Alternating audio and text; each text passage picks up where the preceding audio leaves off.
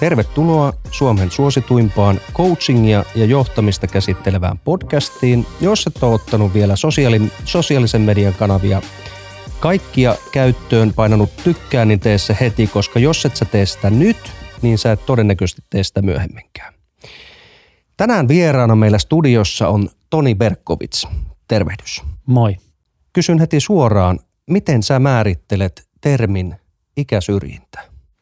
No mä näen sen oikeastaan sillä tavalla, että aina kun ihmisen päätöksenteon perusteena on pääsääntöisesti niin kuin toisen ihmisen ikä, niin mä näen sen ikäsyrjintänä. Ö, ihan perustuen siihen, että ikä on kovin harvoin ö, missään asiassa ö, kauhean pitävä peruste valinnoille tai päätöksille.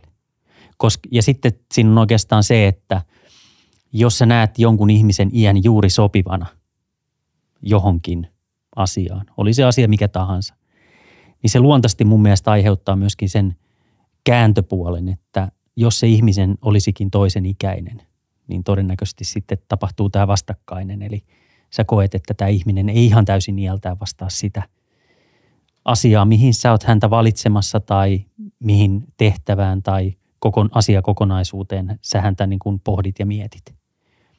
Oikeastaan oli se mikä tahansa asia. Että hyvin lavean ja leveän, laajan määrittelyn kautta, niin, niin mä koen, että se on jo sellaisenaan niin kuin lähtökohta sille ikäsyrjinnälle. Hyvä vastaus. Tuli mieleen semmoinen, että jos joku hakee henkilöä johonkin hallitusvirkaan, mm-hmm. niin sillä voi olla erilaisia oletuksia, ajatuksia siitä haettavasta henkilöstä, kun taas sitten joku hakee myyntitiimiinsä myyjää. Mm.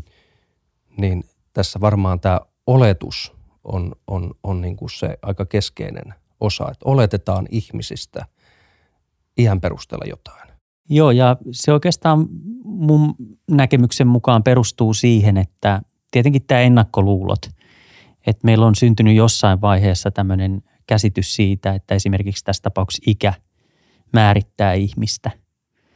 Voidaan ajatella niin fyysiset tai henkiset kyvykkyydet ja, ja tämmöinen kasvupotentiaali, että jotenkin ikä olisi semmoinen parametri, mikä ne määrittää, niin siinä ollaan kyllä aika virheellisellä polulla, uskon näin.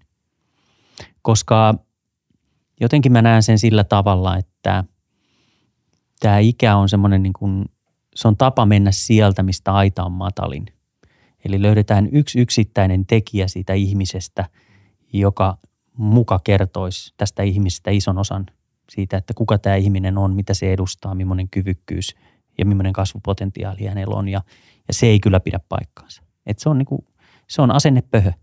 Niin sä oot kuvannut tätä sillä tavalla, että meitä vaivaa siis tietyllä tavalla laiskuus.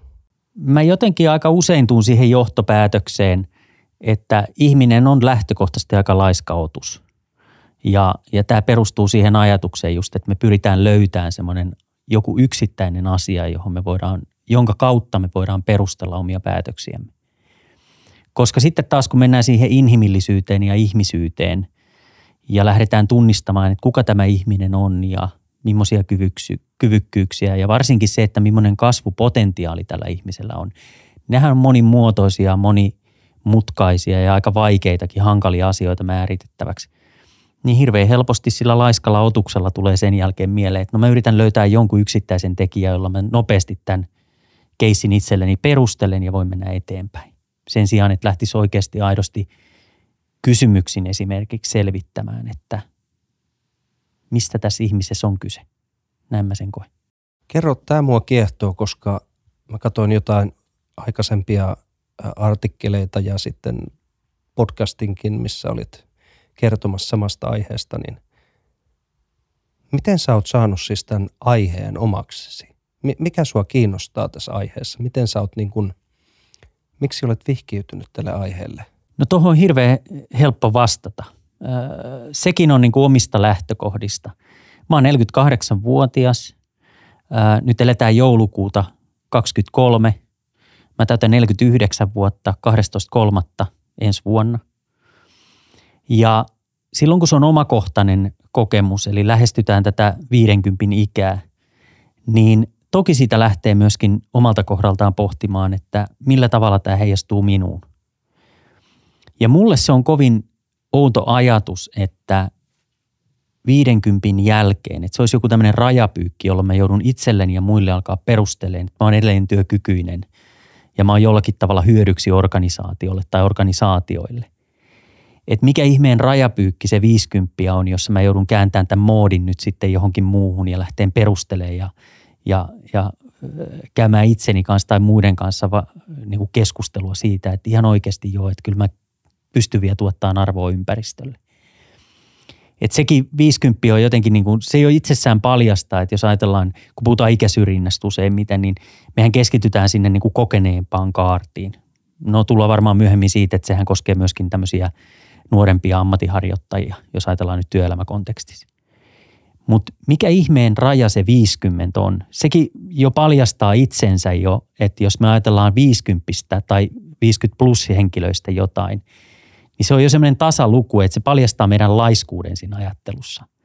Että me ollaan vaan napattu joku tietty tasaluku, jossa me ollaan todettu, että no okei, että ehkä nämä ihmiset sitten ei kykene kasvamaan ja niille ei välttämättä ole enää potentiaalia samalla tavalla kuin kaksivitosena.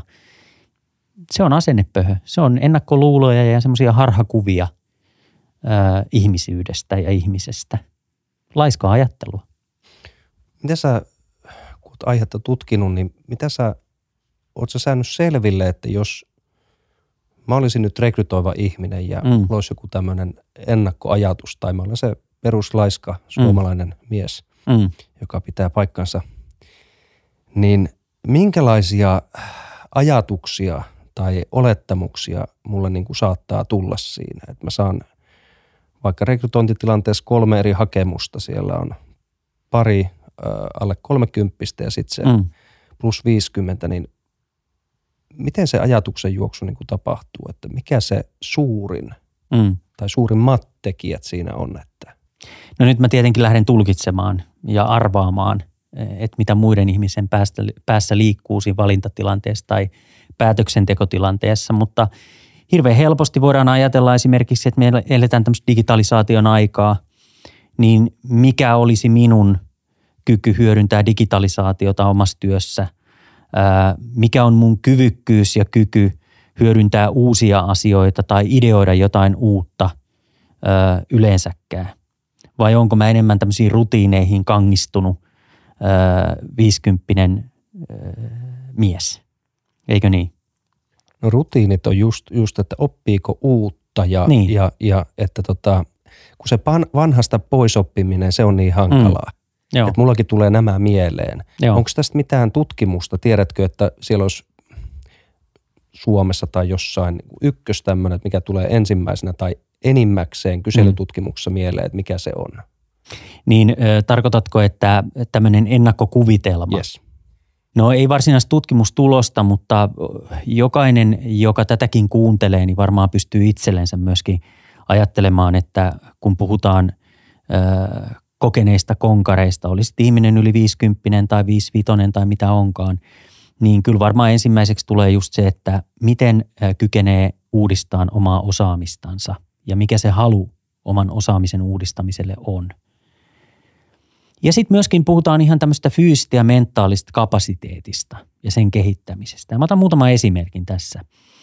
Ää, mä jotenkin näen, että ihminen on semmoinen olento, joka – jatkuvasti pystyy itseänsä kehittämään yli ajan. Sellaisiin suorituksiin, mihin me harvat myöskään kuvitellaan, että me kyetään mentaalisesti tai fyysisesti. Ja semmoisia esimerkkejä on maailma täynnä. Jos ajatellaan esimerkiksi, miten Nobel-voittajien keski on yli ajan kehittynyt, niin Albert Einstein aikoinaan sanoi näin, että jos sä et ole kolmekymppisenä saanut sitä mahtavaa innovaatiota aikaiseksi, niin 30 jälkeen se ei ainakaan tule. Ja se kuvastaa mun mielestä hyvin Albert Einsteinin ajan ihmisten ajattelumallia. Ja siitä on vahvoja jäänteitä myöskin niin kuin meidän ajattelussa, eikö niin? Me ollaan semmoinen aikajatkumo ja me edustetaan oman aikamme ajattelua ja, ja näin poispäin. Ja Albert Einstein varmasti edusti silloin oman aikansa ajattelua ja vieläpä ajattelun kärkeä monella tavalla. Mutta sitten kun tullaan nykypäivän Nobel-voittajiin, niin keski-ikä on jatkuvasti ollut noussa. Se on tällä hetkellä 48, on se keski-ikä, ja todennäköisesti se tulee koko ajan vähän vielä nousemaan. Jolloin tullaan siihen, että näiden isojen ideoiden synnyttäminen, nykyään varmaan todennäköisesti kuitenkin on niin, että isot innovaatiot syntyy enemmän erilaisissa ryhmittymissä, kollektiiveissa kuin aikaisemmin. Ehkä sitten Albert Einsteinin aikoihin tapahtui enemmän tämmöistä yksilöinnovointia. Mutta joka tapauksessa tämä on yksi merkki siitä, että jotain on koko ajan muuttumassa, jotain on koko ajan tapahtumassa tämän niin kuin ihmisen kyvykkyyden ja, ja, ja sen, että milloin näitä kyvykkyyksiä niin kuin ulos mitataan maksimaalisella tavalla, niin jotain siinä on tapahtumassa myöskin ihan niin kuin ikänäkökulmasta. Se ei ole sattuma. Toinen linkittyy sitten tämmöiseen ihmisten kykyyn nähdä se, että mihin ihmis, ihminen pystyy, kun puhutaan huippusuorituksista. Mä otan tästäkin esimerkin ja, ja tuossa kun mä kerroin äsken Nobel-voittajista, joka on tämmöistä mentaalista kyvykkyyttä, niin otetaan fyysinen kyvykkyys. Roger Bannister juoksi haamumailin vuonna 1954 Oxfordissa. Ja täällä tarkoitaan sitä, että juoksee mailin alle neljän minuutin.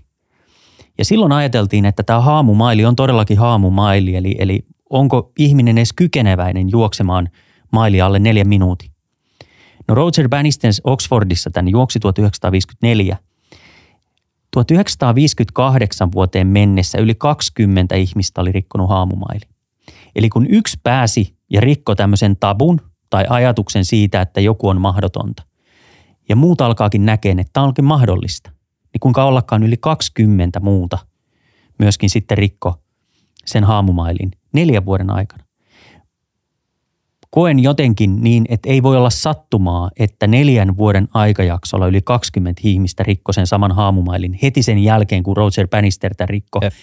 Se on ollut mentaalinen lukko, koettu mahdottomuudeksi, mutta kun joku sen tekee, niin sitten tullaan joukolla perässä. Ja mä näen vähän saman jutun tässä, että jonkun täytyy myöskin lähteä rikkoon sitä ajattelumallia, että yli 50 ihminen ei pysty, kykene tai jaksa.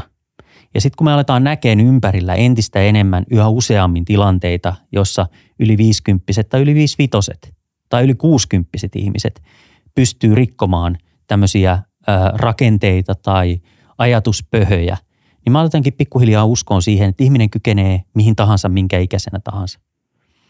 Sitten jos otetaan tätä fyysistä puolta, joka on vielä hankalempi kuin tämä mentaalisen puolen kehitys, kun ajatellaan meidän fysiologiaa, niin esimerkiksi semmoisia yksinkertaisia totuuksia, että Teemu Selänne oli 42-vuotias, kun hän oli sotsi-olympialaissa Most Valuable Player.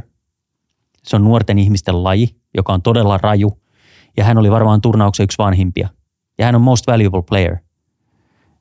Se on ajatuksena jo outo, jos sä ajattelet, että – se on jotenkin ikään sidottu se menestys, esimerkiksi tässä tapauksessa jääkiekossa. Tai Kim Collins yli neljäkymppisenä juoksi sen alle 10 sekunnin. Eli meillä on jatkuvasti kyllä tämmöisiä todentumia siitä, että ihminen pystyy valtavan upeisiin suorituksiin sekä fyysisesti että mentaalisesti, melkeinpä minkä ikäisenä tahansa. Ja vielä kun mä toin näitä fyysisen tason suorituksia, huippusuorituksia, niin se on vieläpä sellainen, että Toki ikä vaikuttaa selvästi myöskin nopeuselementteihin ja kaikkeen tähän, mutta ei, men, ei mentaaliseen puoleen niinkään. Se on enemmän omasta tahdosta. On myöskin se, että millaista tarinaa me itselleen kerrotaan. On nimittäin totta, että jos mä ajattelisin näin, että kun mä kahden vuoden päästä tai puolentoista vuoden päästä täytän se 50, niin mä alankin ajattelen, että mä en muuten kykeneen pystyen jaksa. Niin varmasti se heijastuu se mun ajattelu itsestäni myöskin ympäristöön, jolloin ei ole mikään äh, ihme, että ihmiset mun ympärillä alkaa ehkä myöskin ajattelemaan samalla tavalla kuin mitä mä ilmennän omalla ajattelullani.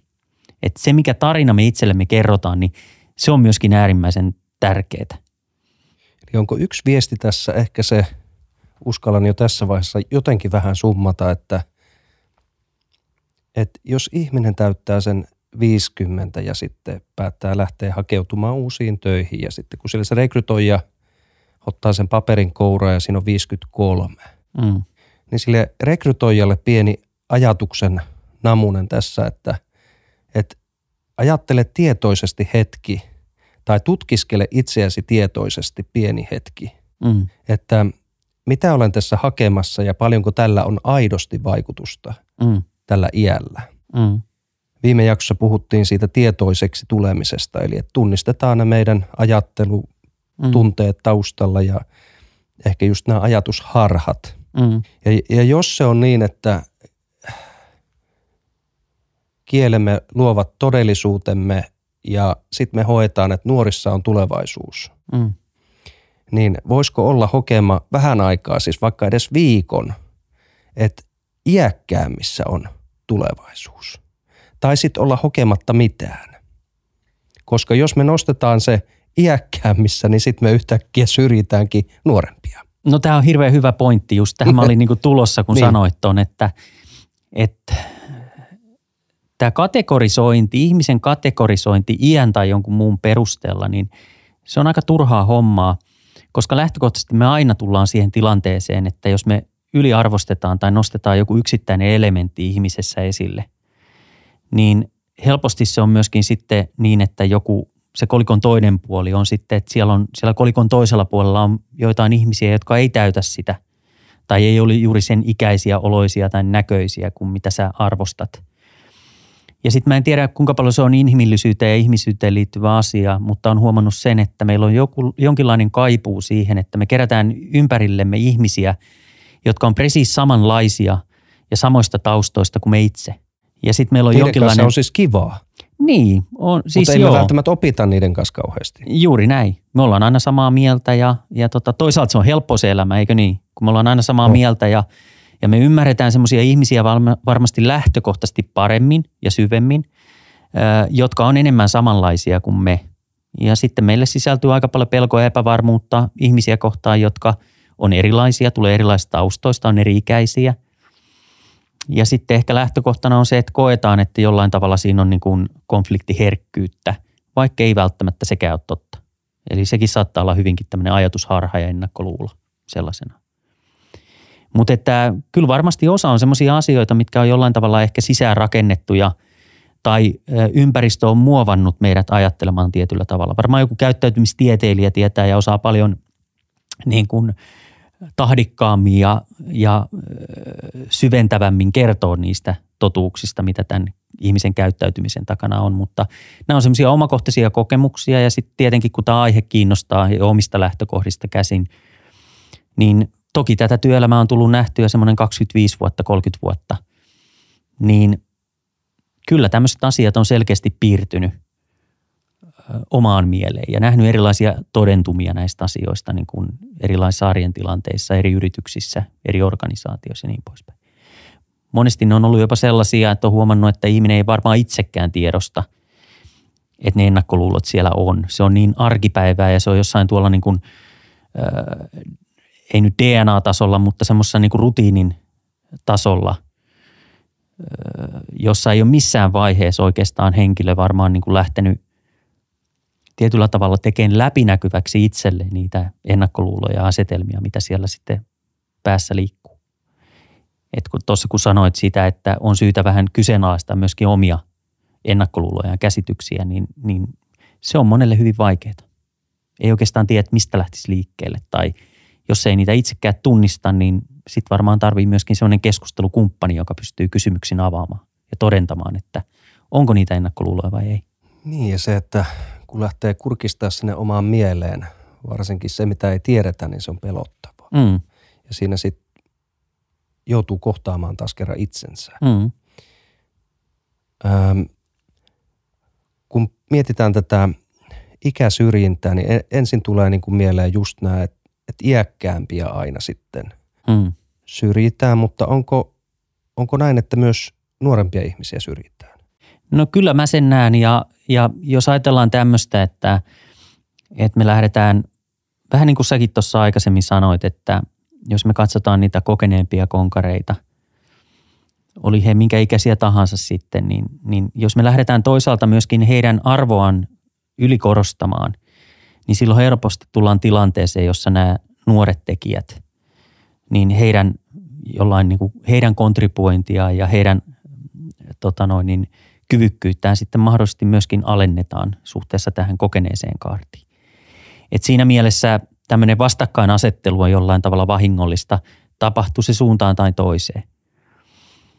Ja jos ajatellaan ihan konkreettisesti, miten mä oon sen havainnut niin kuin työelämässä koko urani aikana erilaisissa tilanteissa ja millaisia ilmentymiä silloin on ollut, niin kyllä lähtökohtaisesti on ollut niin, että nuorempien ihmisten valintaa esimerkiksi tämmöisiin vaativiin asiantuntijatehtäviin tai esihenkilötehtäviin, johtoryhmän jäseniksi ja niin poispäin, niin siinä on tietynlainen semmoinen, tai mä oon havainnut eri, eri tilanteissa, että siinä saattaa olla vaikeuksia ja hankaluuksia. Ja se perustuu juuri siihen, että koetaan, että tuolla kokemuksella ja noilla vuosilla ei ole vielä niin kuin tarpeeksi semmoista kypsää johtajan näkemystä. Tai voidaan ajatella, että taitoa käsitellä erilaisia konfliktia ja ristiriitatilanteita tai vaativia henkilöstötilanteita ynnä muita. Mutta sekin on niin henkilöriippuvainen asia, että en mä siihenkään lähtisi ihan niin kuin ton iän kautta tarkastelemaan sitä asiaa.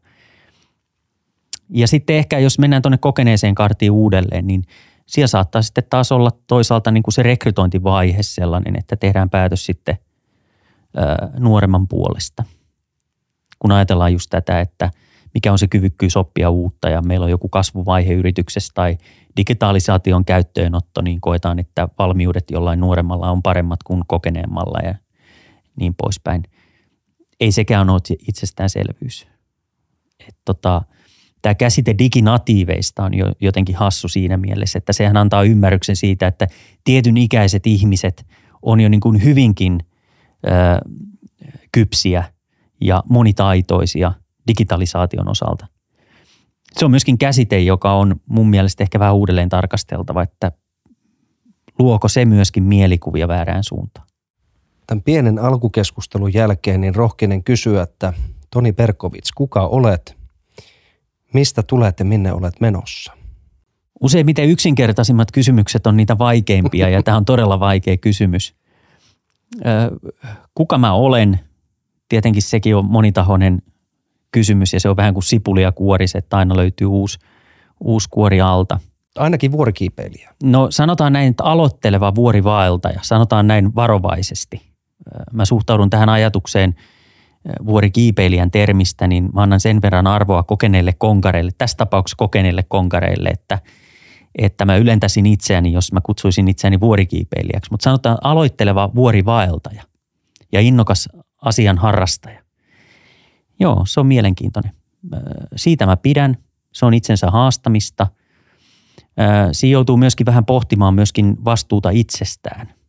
Se on jännä juttu myöskin, että kun on selkeästi aikuinen ihminen niin joutuu uudelleen miettimään ja pohtimaan vastuuta omasta itsestään. Vähän eri tavalla kuin rakennetussa infrassa, jossa kaikki tuntuu olevan kauhean turvallista ja turvattua. On turvatakuut ja kaikki tämmöiset turvasanat käytössä, niin sitten kun tullaan luonnon kanssa tekemisiin, niin sitä turvallisuutta ei olekaan. Se täytyy itse luoda se tunne turvallisuudesta. Ja myöskin toimenpiteiden, varmis, toimenpiteiden kautta varmistaa se, että se turvallisuus toteutuu, eikä ainakaan isot riskit realisoidu. Se on yksi elementti, mutta toisaalta voisi ajatella myöskin, että mä oon onnellinen Ragdoll-kissan omistaja. Eikö niin, että ihmisessä on monta, monta erilaista puolta, mutta, mutta sanotaan näin, että maailmaa innokkaasti pohdiskeleva ja erilaisia inhimillisiä ilmiöitä tutkiva ihminen, jos sä kysyt, että kuka minä olen. Joo. Ja mistä mä oon tulossa, niin mä luulen, että Mä oon tulossa oikeastaan sellaista ympäristöstä, ja nyt mä tuon tämän työelämän mukaan. Mä oon ollut Rastor-instituutissa 11 vuotta. Tämä ammatti, mitä mä oon harjoittanut 11 vuotta, niin mä koen, että se on mun kutsumusammatti. Siis mä oon unelma-ammatissani. Ja yksi iso osa sitä on se, että mulla on aivan huipputyökaverit ja kollegat. Viimeksi tänään oltiin johtoryhmän kesken – sparrailtiin ensi vuoden kasvukeinoja ja, ja budjettia sparrattiin ja niin poispäin, niin se on etuoikeus olla ihmisten kanssa tekemisissä, jotka on innokkaita, energisiä, ideointikykyisiä. Ja, ja se on kyllä saanut mut niin kuin voimaan erittäin hyvin tuossa työyhteisössä. Ja sitten meillä on hieno porukka. Ihan koko 160 ihmistä tuossa jengissä, niin on kyllä uskomattoman hyvä jengi. Siinä on hyvä olla. Sieltä mä oon tulossa – ja mihin mä oon menossa, niin, niin se on jännä juttu. Mä jotenkin ajattelen elämästä sillä tavalla, että mitä useammin uskaltaa sanoa kyllä erilaisiin ehdotuksiin, niin sitten elämä näyttää sen loppujen lopuksi, että millaisiin tienristeyksiin sitä pääsee tai joutuu ja millaisiin päätöksiin, millaisia päätöksiä sitten elämänsä suhteen tekee. Tämä podcast oli yksi semmoinen pieni tienristeys, kun kysyit, että tulenko, niin, niin tota, mieluummin sanoin kyllä kuin ei. Että, kiva, että joo, on kiva olla täällä. Mutta tuossa tämmöinen filosofinen, suhteellisen lyhyt vastaus vaikeeseen kysymykseen. Hyvä. Mennään sitten takaisin tähän vielä tähän meidän pääaiheeseen. Ähm, mitä sitten, kun sä oot tutkinut paljon tätä ja puhunut tästä ja tämä on tullut sulle, siis mähän koen, jotenkin mulla on sellainen fiilis, että tämä on sulle tullut niin kuin vähän niin kuin sydämen asiaksi. On se tullut joo ja, ja tota, se ei ole oikeastaan tullut, niin kuin jos, kun mä sanoin, että minkä takia mä oon niin kuin asiaan vihkiytynyt, niin se on lähtökohtaisesti niin kuin omasta elämäntilanteesta ja, ja siihen just siihen tienristeykseen tulosta, mikä on, mikä on enemmänkin tämmöinen kuvitteellinen tienristeys. Eihän se varsinainen tienristeys ole 50 mm. tai 55. Mutta, tota, mutta se, minkä takia tämä on tullut sydämen asiaksi, niin mä oon havainnut sen, että kuinka monta ihmistä tämä aidosti koskee – ja myöskin vähän niin kuin Suomen asia siinä mielessä, että kun meillä on tämä ikäjakauma, mikä meillä on, niin musta tuntuu todella oudolta, että tällaisella ikäjakaumalla me lähdettäisiin sulkemaan iso osa täysin työkykyisistä, ideointikykyisistä, innokkaista, energistä ihmistä pois jollain tasolla niin kuin työelämästä tai niistä mahdollisuuksista, mitä työelämä tuo.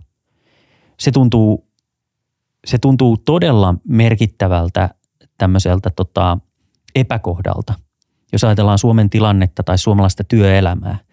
Ja se koskettaa niin kovin montaa suomalaista tai Suomessa asuvaa. Meitähän on Suomessa siis moni, monia eri taustoja ja, ja ryhmittymiä ja niin poispäin. Että kaikkia, jotka Suomessa nyt asuu ja miksei myöskin maailmalla. Tähän on ihan maailmanlaajuinen globaali asia, johon täytyisi vahvemmin puuttua – Toki sitä puhutaan, mutta siitä ei puhuta mun mielestä liian niin kuin kovalla äänellä. En tarkoita huutamista, vaan kovalla äänellä tarkoitan sitä, että se selvästi huomattaisi ja siihen lähdettäisiin tekemään toimenpiteitä, ihan tämmöisiä niin kuin asenteellisia tai mahdollisesti rakenteellisia toimenpiteitä yritystasoilla ja myöskin ihan henkilötasoilla. Kuinka paljon tämä sua harmittaa? Siis tämä tilanne, kun sä näet tämän tavallaan tilanteen. Siellä on siis – tämmöistä niin kuin valjastamatonta potentiaalia niin meillä kuin mm. globaalisti. Mä voitaisiin tästä tehdä tietyllä tavalla, ei nyt ehkä vientituote suoraan, mutta ainakin kilpailukyky Suomeen. Siis syöks tää sua? No kyllä se syö sillä miele- siinä mielessä, että kun ajattelee kaikkia niitä ihmiskohtaloita, jotka joutuu sen asennepöhön parissa niin kuin tarpomaan ja painimaan ja, ja kokee sen niin kuin oman elämänsä kannalta vahingolliseksi – niin onhan se epäreilua. Onhan siinä semmoinen vahva epäreiluuden tuntu. Ja se on yksi asia, minkä takia mä haluan sitä puhua, koska, koska se koskettaa niin kovin montaa. Ja se on sellainen ennakkoluulo ja asennepöhö, joka, joka sitten taas tuo niitä ihmisiä, jotka siihen, siihen kohteeksi joutuu, niin, niin ikäviin tilanteisiin, joihin he ei ole itse syyllisiä. Niin on se iso asia. Ja on tämä kansantalouden näkökulmasta merkittävä asia. Joku miettii tämmöistä asiaa, että no miten sitä ikäsyrjintää nyt, siis konkreettisesti, mm. meillä nyt sitä on vaikka tai mm. ajattelee olevan. Miten sitä voisi torjua tai ennaltaehkäistä, kehittää, parantaa, mm. että ei oltaisi siinä tilanteessa? Mitkä on niin konkreettisia keinoja? No ne keinot on mun mielestä otettava käyttöön silloin, kun tunnistaa sen, että, että ikäsyrjintää on olemassa tai sitä itse toteuttaa ja tekee tiedostamattaan tai tiedostaen. Monet varmaan tekee ihan tiedostamattaan. Se on tämmöinen sisäänrakennettu joku, joku tota, tämmöinen rakenne, jota sitten toteuttaa tiedostamatta. Se, miten tunnistaa sen ensinnäkin, niin on hyvä katsoa ympärillensä. Jos sä oot semmoisessa tehtävässä, jossa sä oot saanut itse valita tiimisi, eli sä oot tietyllä tavalla etuoikeutettu siinä suhteessa, niin onko ne sun valinnat, ne ihmiset sun ympärillä, niin onko ne semmosia, jotka on kaikki samanikäisiä, taustaisia, ja niin poispäin. Onko ne sinun itsesi näköisiä? No jos ne kaikki on, niin voisi ajatella, että jotain tiedostamatonta siellä on tapahtunut niissä valintatilanteissa. Sen sijaan, että se on hyvin monimuotoinen ö, kokemustaustaan tai ikään tai muihin parametreihin niin kuin nähden. Niin kyllähän se jostain kertoo. Jos sun ympärillä on vain sellaisia ihmisiä kuin sä itse oot ja sun oman ikäisiä tai niin poispäin, tai tietyn ikäisiä.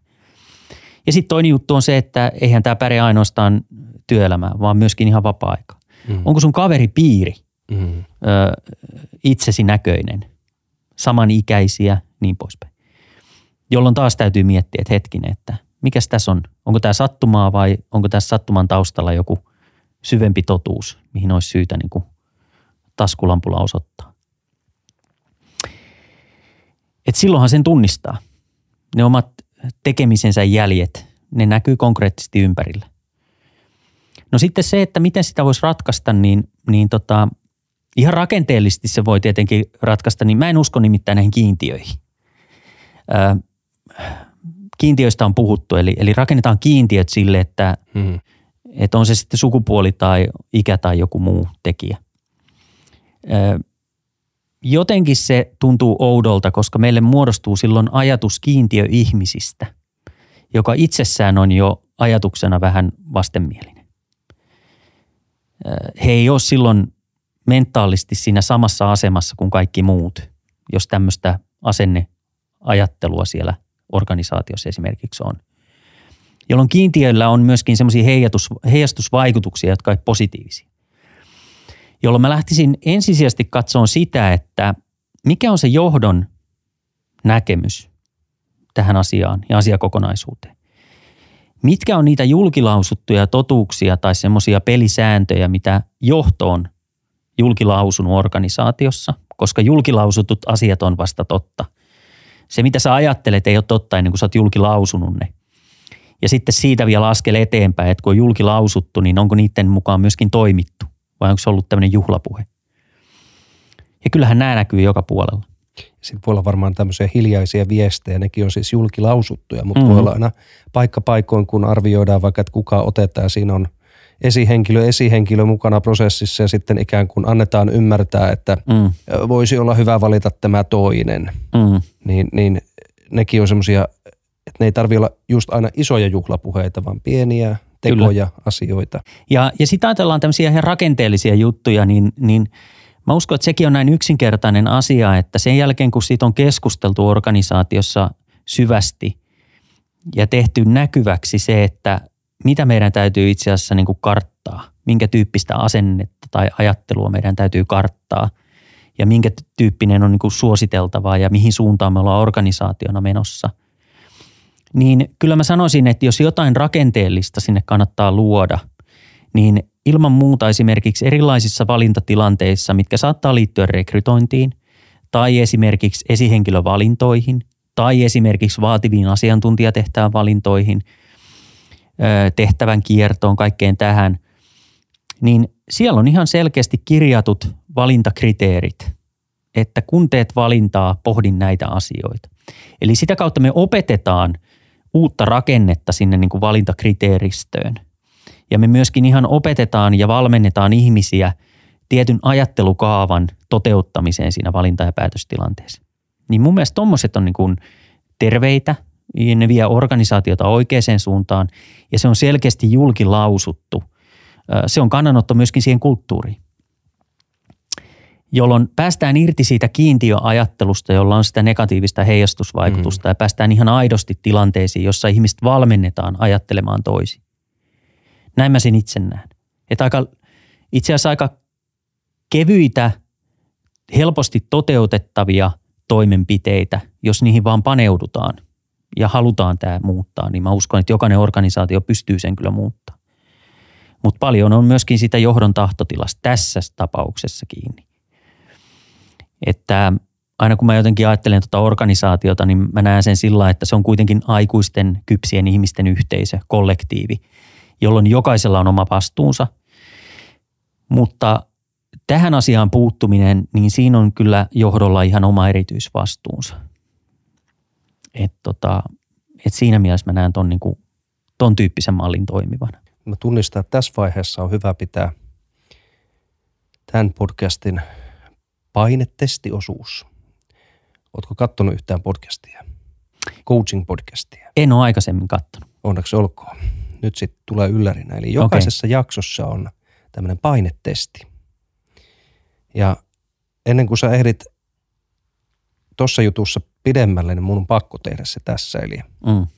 sulla on siis tämmöinen tilanne, että sä toimit oman yrityksesi toimitusjohtajana ja olet sitten äh, saanut tiedon henkilöstökyselyn kautta, että osa yrityksen henkilökunnasta kokee ikäsyrjintää. Kuinka sä toimit?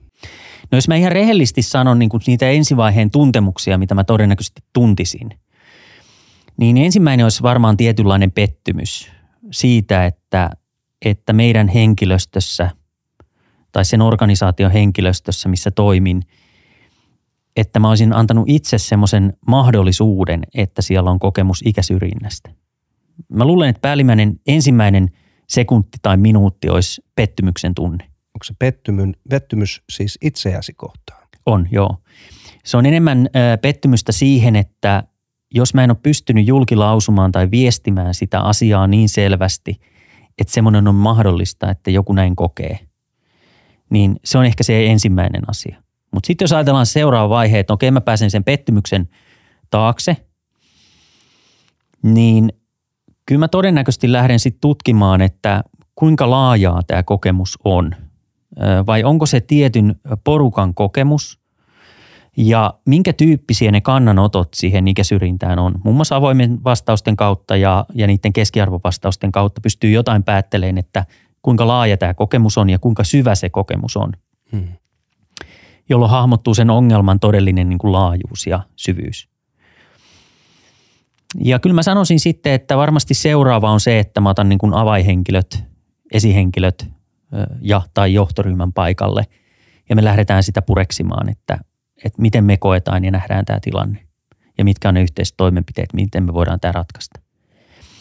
Mutta sitten sen jälkeen, kun niistä on päätetty, niin sitten tullaan taas siihen julkilausumaan, eikä niin, että, että jos me pelkästään esihenkilöiden kesken jutellaan tästä asiasta, niin sille ei oikeastaan mitään merkitystä, koska siinä ei ole vielä tehty toimenpiteitä henkilöstön suuntaan, joka lähtisi korjaamaan näitä ajatuksia siellä ja kokemuksia, jolloin siinä tarvittaisiin myöskin ihan avointa viestintää ja mahdollisesti yhteistä keskustelua myöskin henkilöstö, henkilöstöä osallistamalla siitä kokemuksesta. Varsinkin jos on laajaa se kokemus, niin mä näen, että sen henkilöstön osallistaminen siihen yhteiseen keskusteluun on tärkeä siinä vaiheessa.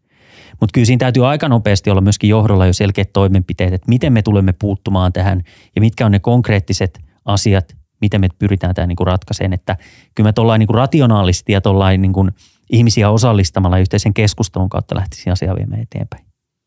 Mutta on kyllä hyvä, hyvä kysymys, että mikä oli se ensimmäinen tunne ja näin, niin mulle tuli ensimmäisenä se pettymys. Mutta todennäköisesti kyllä sen jälkeen aika nopeasti kannattaa lähteä sitä keskustelemaan ja ja tutkii vähän tarkemmin, että kuinka syvästä ongelmasta todellisuudessa on kyse. Saanko mä sanoa väliin? Totta kai. Tämä on sun podcast, jossa mä olin vieraana. Parasta mun mielestä tuossa sun vastauksessa oli siis tämä pettymysosio. Mm. Eikä suinkaan se, että se oli vain pettymys, vaan että pettymys itseensä. Mm. Se kuulostaa mun mielestä järjettömän terveelle. Niin, se oli ensimmäinen, mikä mulla tuli mieleen – se oli, se oli hienoin osa tuossa ja sitten mm. totta kai loppuosa oli pelkkää asiaa, hyvää mm. asiaa, mutta mulle tuli siitä semmoinen pieni vaufiilis. Niin ehkä tuo loppu on semmoista insinöörimäisen etenemismallin niin kuin toteuttamista ja suorittamista, mutta, mutta jos ihan rehellisesti vastaan niin kuin tämmöisten inhimillisten tunteiden kautta, niin se pettymys siinä varmaan on.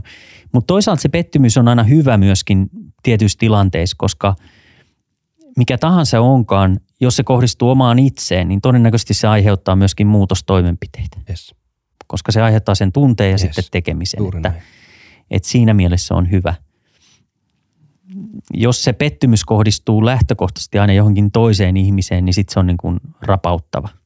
Ja se ei aiheuta omaan tekemiseen mitään muutoksia, että sitten se, sit se ei ole niin hyvä eikä rakentava. Tämä voi olla mun omaa ennakkoluuloa, siis sanon se julkisesti, voi mm. olla ennakkoluuloa, mutta – jos mulla olisi tässä 20 toimitusjohtajaa, niin Kyllä, mä nyt itse arvelisin tässä, että kaikki ei vastaa ensimmäisenä, että olen pettynyt itseeni. Vai joku saattaisi ehkä, en tiedä, sanoa, että pettymys porukkaan heti suoraan. Ja ei sekään nyt huono asia, sekin vie asioita eteenpäin, mutta siksi mä olin vaan tyytyväinen, jotenkin tyytyväinen, tuntuu hyvälle toi sun pettymys tässä, vaikka se siis sanana on, on isokin. Niin, en mä oikeastaan tiennyt, mihin se keskustelun vie, mutta se oli mielenkiintoinen kysymys ja, ja mä ajattelin vastata sen, mikä ensimmäisenä mieleen tulee, mitä mä sen todennäköisesti kokisin. Ehkä se myöskin liittyy siihen, että kun itse on tästä aiheesta puhunut ja pohtinut ja miettinyt ja on erilaista dataa käynyt läpi, niin, niin tota, tuntuisi, että siinä on sitten tilanne, jossa itselle erityisen tärkeä asia ei ole mennyt sellaisena läpi kuin on toivonut. Ja sitten se kääntyy niin tuommoiseksi tunteeksi. Mutta mut kyllä se ilman muuta niin tärkeä asia on, koska jos ajatellaan ihan työyhteisöä yleensäkin, niin, niin siinähän on kyse eriarvoisesta toiminnasta. Mm. Ja jos ajatellaan sitten taas organisaation toimintaa ja yleensäkin ihmisten välistä toimintaa, niin sehän vaikuttaa motivaatioon, yhteisöllisyyden tunteeseen ja, ja yhteistyöhön ja yhteistyön laatuun. Niin kyllähän se rapauttaa nopeasti sen kulttuurin myöskin. Että kyllä sillä semmoisia niin heijastusvaikutuksia on. Ja, ja samahan se on myöskin lähimmäispiirissä, että jotenkin hirveästi tulee aina mieleen, että ihmiset pyrkii niin kuin jollain tavalla eriyttämään semmoisen niin kuin, muun elämän työelämästä, mutta samat säännöt ja lainalaisuudet pätee kumpaankin. Se on kuitenkin kyse ihmisten välistä suhteista. Niin nämä samat periaatteet ja ajatuksethan pätee ihan yhtä lailla – erilaisiin ihmissuhteisiin. Oli se työhön liittyvä tai vapaa. Kyllä. Ja mitä enemmän me ollaan yhtä, siis mm. ihmisinä totta mm. siinä työelämässä kuin arkielämässäkin. Mm. Sen pienempi kontrasti meillä on siinä. Jos meillä on hirveän iso kontrasti, sä esihenkilönä lähdet töihin aamulla pikkutakki päällä ja sit mm. sä oot aika paljon enemmän jotain muuta kuin mitä äsken lähtiessäsi kotoa. Mm. Niin kyllähän se tuo hirveän taakan ja just musta tuntuu, että joskus tätä taakkaa ihmisillä on aika paljon. Mm. Ja tämäkin tullaan taas ehkä enemmän sinne ihmisyyteen ja mm. siihen kykyyn kohdata itsensä.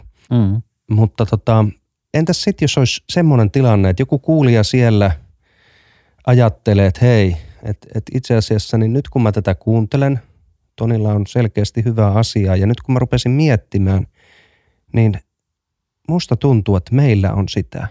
Mm. Meillä on sitä ikäsyrjintää tai minä olen tullut sen syrjityksi siis, niin, niin minkälaisia vinkkejä sä antaisit? Eli puhutaan nyt vaikka siitä, että sä oot yrityksessä jo töissä mm. ja nyt tämä herätti sussa semmoisen, siis katsojassa semmoisen ajatuksen, että hei, tämmöistä tapahtuu meillä. Mm. Olisiko mitä vinkkiä? Joo, varmasti on toivon mukaan pystyn antaa vinkkejä, mutta tota, se ensimmäinen ajatus on varmaan se, että, että sitä täytyisi mun mielestä pystyä tarkastelemaan sitä tilannetta, että jos on tämmöinen kokemus, niin mistä se kokemus on syntynyt? Ö, koska se, että minulla on joku kokemus, niin se ei välttämättä tarkoita, että se ihan aidosti on ollut kyseessä ikäsyrjintä. Ihmisten lähtökohtaisesti on mun mielestä aika helppo lähteä perustelemaan, miksi en tullut valituksi, miksi en päässyt siihen duuniin tai tehtävään, minkä juuri nyt halusin.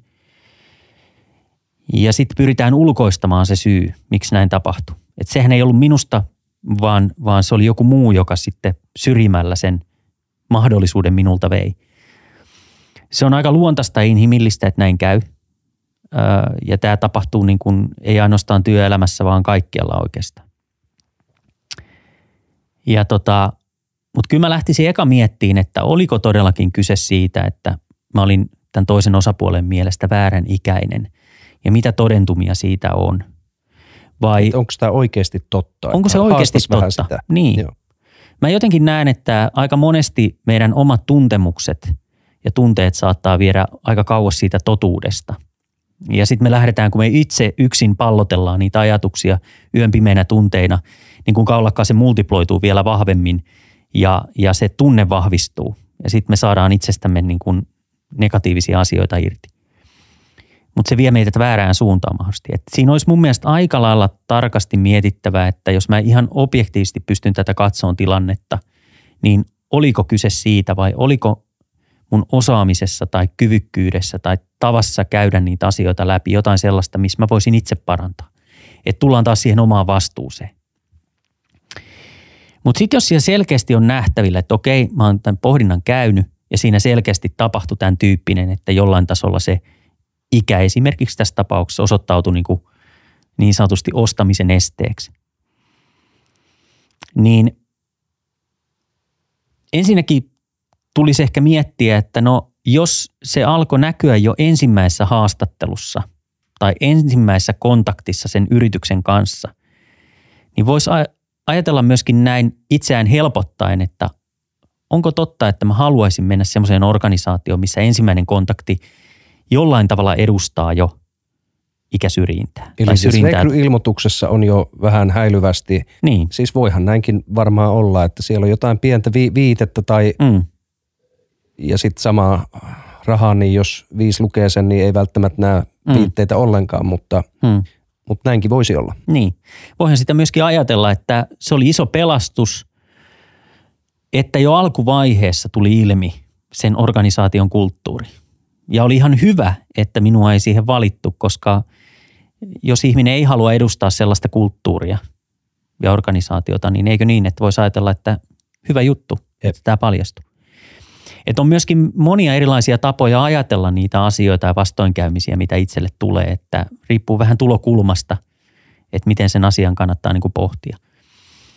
Mutta äh, kyllähän sitten taas toisaalta, jos ajatellaan ihan sitä lainsäädäntöä ja semmoista näitä niin kuin toimintamalleja, niin jos nyt mennään ihan tämmöisiin tietynlaisiin niin kuin velvoitteisiin, mitä työnantajayrityksillä myöskin on, niin nykypäivänä myöskin haastateltavalla on mahdollisuus – pyytää nähtäville niitä muistiinpanoja, mitä hänestä rekrytointitilanteessa tehtiin, jolloin nähdään selvästi, että onko ollut viitteitä siitä, että siellä on tapahtunut ikäsyrjintää. Tämä on ihan lakiin kirjattu. Se on käytännössä velvollisuus työnantajalla, työnantajan edustajalla tässä tapauksessa, joka rekrytointitilanteessa on, että jos tämmöinen pyytö tulee, niin käytännössä hän on velvollisuus näyttää. Jolloin tullaan tietenkin siihen, että ei se välttämättä tee hyvää sille suhteelle, mutta jos siellä jotain sellaisia asenteita on, jotka selvästi on myöskin sitten tämä työnantajan edustaja siihen paperille kirjannut, niin sanotaan nyt, että onhan se hyvä oppitunti ainakin siitä, että ehkä minulla on niitä mm. tiedostamattomia ennakkokäsityksiä, ajatuksia, asennepöhöjä, mitä minun on syytä korjata. Että kaikki semmoinen asia, mikä tuodaan jollain tavalla niin kuin läpinäkyväksi ja päivänvaloon, niin vaikka se näyttäytyisi ensivaiheessa hyvin tämmöisen negatiivisena – ristiriitana tai konfliktitilanteena, niin mä uskon, että pitemmän päälle ja isommassa kuvassa se kuitenkin vie meitä ihmisenä eteenpäin ja yhteiskuntana eteenpäin.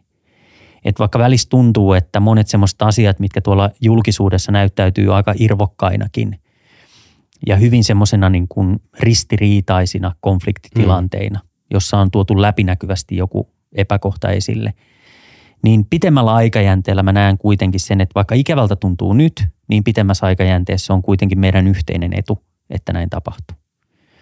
Että onhan yhteiskunnallisia murroksia ja muutoksia tehty just tämän kautta, että alkuvaiheessa tilanteet kärjistyy ja sitten me löydetään semmoinen niin sanottu tasapaino näiden asioiden suhteen ja huomataan, että asiat on paljon paremmin asenteellisesti ja konkreettisesti kuin oli vielä kymmenen vuotta sitten. Että se on mun mielestä osa tämmöistä evoluutioteoriaa ja yhteiskuntakehitystä, että näin tapahtuu. Tässäkin päästiin tähän niin kuin oman, oman vastuunkannon teemaan taas, taas mm. tässä. Ja tämä lähti meillä oikeastaan siitä vuorikiipeilystä mm. alun perin. Et, et selkeästi niin nämä kaksi, tämä kombinaatio on sulla aika hyvä. Joo, mä palaan tuohon vuorivaellukseen. Okay, niin Joo, just. mä palaan siihen, koska tämä oma vastuu on siinä kyllä – mä oon jotenkin lähtenyt ajattelemaan muutamia vuosia sitten näin, että tämmöisessä rakennetussa infrassa, jos mä nyrjäytän nilkkani tuolla esplanadilla, niin liian monesti ihminen lähtee miettimään, että kuka on syyllinen siihen, että mä nyrjäytin tämän nilkkani. Että se on kadun tekijä, joka tämän mukulakiven on tähän lyönyt. Sen sijaan, että hän katsoisi, että, että olinpas kömpelö, huolimaton tai mitä milloinkin. Eli tullaan tähän, että lähtökohtaisesti ihmiselle on mun mielestä parempi, että hän näkee ensisijaisesti oman vastuunsa asioiden suhteen, kuin se, että hän lähtee ensisijassa etsin, että joku muu on vastuussa minun epäonneen. Ja se on mun mielestä semmoinen lähtökohta, mikä tuossa vuorivaelluksessa ja vuorikiipeilyssä on hienoa, että luonto ei paljon kysele, jos jotain tapahtuu, niin luonto ei paljon kysele, että oliko se minun vai sinun syy. Et sitä kannattaa itse miettiä, että kehen sä sen, niin kun sen vastuun osoitat, jos sulla käy vuorilla huonosti. Niin kyllä se useimmiten lähtee siitä, että on itse lähtenyt tilanteeseen, johon ei ollut täysin valmis. Ei ollut mentaalista tai fyysisesti valmis, koska myöskin mentaalisu, mentaalipuolen valmistautuminen johtaa siihen, että joko se pelko tulee esille, jolloin alkaa haparoimaan, tai sitten niin ei kestä sitä niin kuin painetta, mikä siinä syntyy, tai epämukavuuden tunnetta ei kestä, mm. tai mitä milloinkin. Et se oma valmistautuminen ja sen oman vastuun tiedostaminen, niin, niin se, on, se on piristävää, se on raikasta ja se on innostavaa. Mä suoritin muutamia vuosia sitten vuorikiipeilyn peruskurssin ja mun mielestä oli tosi hieno. Me oltiin lähdössä silloin tuonne Italian alpeille öö, kiipeämään ja se oli mun ensimmäinen kiipeilyreissu pari-kolme vuotta, kolme vuotta sitten. Mun mielestä oli hienoa se, että se opas sanoi, sit se vuoriopas sanoi, että sä olet itse vastuussa siitä, että mitä tapahtuu. Ja mä jotenkin koin sen voimaannuttavana. Mä ajattelin, että tämmöistä ei muuten kellekään kerrota tuolla, kun sä menet Espalla. Että sä oot itse vastuussa siitä, että jos nyrjäytät nilkkas tai et. Mä koin sen kivana. Se on, se on piristävää. Ja, ja luonto on muutenkin voimaannuttava. Että se on, se on toisenlainen maailma ja siinä tullaan siihen omaan vastuuseen. Tämä on itse asiassa, vaikka tämä aiheena on hyvin irrallaan tästä ikäsyrjinnästä, niin tämä kuitenkin linkittyy sen oman vastuun kautta moneen asiaan onpa raikkaita ajatuksia. Niin, en mä tiedä. Mä oon innostunut niistä huomioista, mitä on tehnyt ja mikä sitten sai innostumaan siitä oman vastuun korostuksesta. Ja sitten luonnossa se toteutuu mun mielestä hienolla tavalla. Sait ehkä minunkin vähän lisää vielä sitä innostusta tähän. Se oli siis vaellus. Kyllä. Vuorivaellukseen. Mä kutsun sillä nimellä, joo. Joo. Mä menen vielä tasaamaan kiipiä, mutta ehkä joku päivä sitten. Joo. Joo. Hei, lyhyesti vielä ruvetaan lähestymään jakson loppua, niin ää, ähm, onko sulla ajatusta, näkemystä siitä, että miten nämä, tämä ikäsyrjintä siis, millaisia vaikutuksia sillä voi olla yksilöön, työyhteisöön tai tietysti sen ilmapiiriin? Tämä on mm. aika laaja kysymys ja pyydän vielä vastaamaan kohtuu lyhyesti, mutta mm. anna mennä. Niin oikeastaan mä vastasin tuohon niin lähtökohtaisesti ylätasolla, että, että se motivaatio, se heijastuu sinne – kokemus siitä, että meitä ei kohdella tasa-arvoisesti tai minua ei kohdella tasapuolisesti suhteessa muihin, niin sehän aiheuttaa motivaation puutetta, yhteisöllisyys rapautuu, yhteistyön laatu, aktiivisuus rapautuu ja vaikuttaa myöskin luottamussuhteisiin. Että onhan sillä monta semmoista rapauttavaa merkitystä. Harvoin siitä mitään hyvää syntyy, että ihmisiä ei kohdella tasapuolisesti. Sitten taas toisaalta tullaan tähän tasapuolisuuden käsitteeseen, niin sehän on täysin subjektiivinen kokemus. Ja sitten vielä, jos me inhimillisesti sitä tarkastellaan, niin jos mä puhun tasapuolisuudesta minua kohtaan, niin hirveän usein sen määrittelyssä unohdetaan se muu, muut ihmiset, vaan koetaan vaan, että minä olen ainoa tasapuolisuuden kohde, johon tämä kohdistuu, mm-hmm. jolloin se vääristyy että kyllä sillä monia heijastumia on ja useimmiten on niin rapauttavia. Ö, jos haluaa elämänsä tehdä helpommaksi, niin mun mielestä se, että mitä vähemmän on syrjivää käyttäytymistä ja kokemuksia syrjinnästä, oli se ikään tai muuhun liittyen, niin sen helpommaksi me tehdään oma elämämme. Koska aina kun meillä on syrjiviä toimintamalleja, niin eikö niin, että se ennen pitkään heijastuu myöskin minuun takaisin päin, jolloin mun olo on kurjempi. Että jos haluaa itsellensä palveluksen tehdä, niin, niin kohdella tasapuolisesti tai pyrki, vahva pyrkimys siihen tasapuolisuuden kokemukseen, niin kyllähän se nyt hyvä lähtökohta on. Sä parannat oman elä, omaa elämänlaatua sille. Tämä on ihan tämmöinen pragmaattinen ajatus, mm. Mutta sitten jos vielä otettaisiin tähän karmat ja muut mm. huomio, ei oteta niitä nyt tässä, Joo. Mutta tota, hyvin loogista. Niin, sekin tuntuu, että joskus ihmisiltä unohtuu se, että, että se, että mitä, miten ulospäin käyttäytyy, niin se joko helpottaa tai hankaloittaa sitä omaa elämää. Että se kuitenkin ennen pitkää kääntyy itseään vastaan, jos, jos sulla on huonoja toimintamalleja tai huonoja rutiineja tai erilaisia asennepöhöjä. Voidaan ajatella myöskin sellaista organisaatiota, jossa on syrjiviä toimintamalleja ja se näkyy ulospäin, niin eihän ne ikinä saa parhaita tekijöitä taloon. Pikkuhiljaa alkaa myöskin tulee siinä kandidaattien määrässä vajetta. Talosta lähtee ihmisiä, äänestää jaloillansa. Ja sitten ne, jotka jää, niin, niin kokemus siitä työyhteisöstä on huono, jolloin sitten se näkyy myöskin työnlaadussa. Et kyllä mä näen sen jotenkin semmoisena niin kehänä, jos ajatellaan organisaatiota, että se on se kulttuuri ja tunnelma, joka määrittää tekemisen laadun. Tekemisen laatu määrittää tulosten laadun. Ja sitten jos tuloksia pystytään ja niitä onnistumisia pystytään markkinoimaan sinne organisaatioon, niin se taas parantaa sitä kulttuuria ja tekemistä. Eli siitä syntyy semmoinen positiivinen kierre. Mutta valitettavasti myöskin se kierre voi kääntyä negaatioksi. Että sitten ollaan negation, negatiivisessa kierteessä, joka on aika vaikea pysäyttää, jos se kulttuuri lähtee väärään suuntaan ja niihin kulttuurillisiin poikkeamiin ei tarpeeksi ajoissa puututa. Toni Perkovits, haluan kiittää sinua tästä haastattelusta. Kiitoksia. Oli mukava olla mukana. Mä haluan kiittää itse asiassa tässä vielä toistamisen siitä, että kiitos, että sä edistät Suomessa ja tätä suomalaisen niin kuin, työn näkökulmasta tätä ikäsyrjinnän poistoasiaa.